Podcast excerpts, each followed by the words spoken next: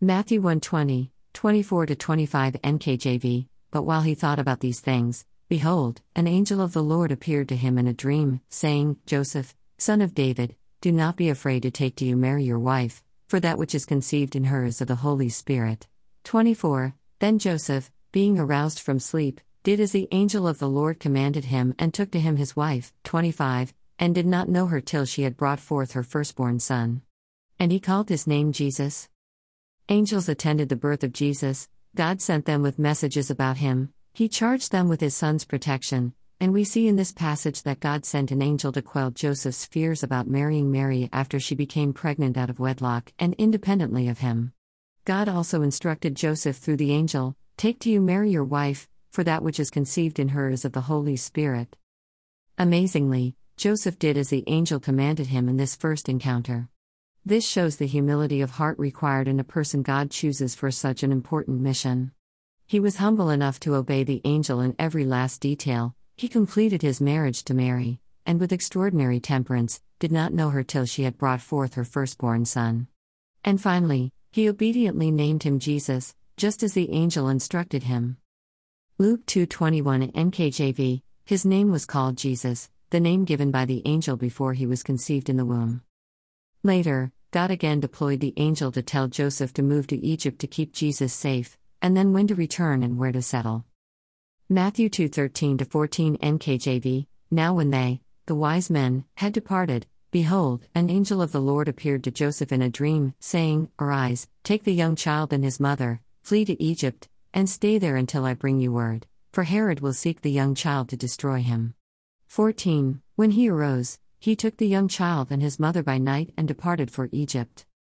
Matthew 2 19 22 NKJV Now when Herod was dead, behold, an angel of the Lord appeared in a dream to Joseph in Egypt, 20, saying, Arise, take the young child and his mother, and go to the land of Israel, for those who sought the young child's life are dead.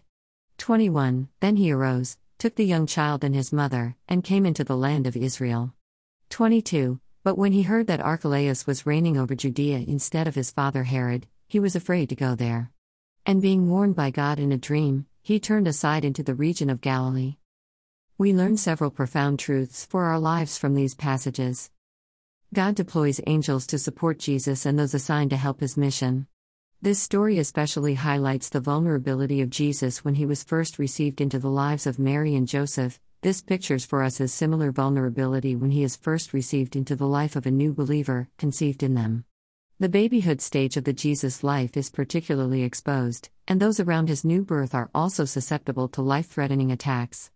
God sends angels today to help those who are newly born again, and those assigned to guard, guide, and feed them, like the evangelists who led them to the new birth, and the follow up workers responsible for their nurture. Psalm 91:11 NKJV for he shall give his angels charge over you, to keep you in all your ways. Hebrews 1:14 NLT Therefore, angels are only servants, spirits sent to care for people who will inherit salvation. Today, we can receive great encouragement from the story surrounding the birth of Jesus. First, we have seen the humility and submissiveness of Joseph, the first new birth follow up shepherd, if you like. He was humble, he received God's messenger as bringing a word directly from God, he instantly obeyed the instructions God sent to him, and thus preserved Jesus at his most vulnerable state, when in the babyhood stage directly after the new birth. Additionally, he preserved his own life and that of his whole family.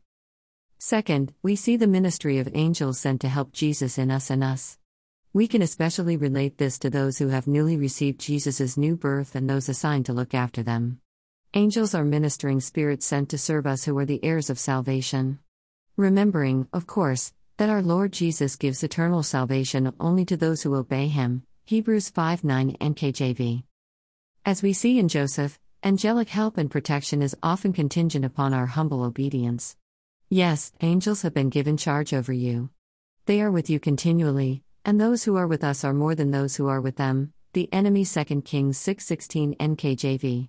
God has sent these angels to serve us as we inherit salvation. However, to maximize the benefit of their ministry, the following passage is crucial for us, if we implement it. Psalm 103:20 Nas, Bless the Lord, you his angels, mighty in strength, who perform his word, obeying the voice of his word. God sent his angels to help you, but they operate exclusively in obedience to his word, they listen for it to be spoken as the voice of his word. I encourage you to give the angels assigned to you the very best opportunity to fulfill their mission by speaking God's word. The more you speak it, the more they can do for you. I encourage you, increase your confession of God's word today. Angels are attending you, and Jesus in you, just as they attended him at his birth and during his life and ministry here.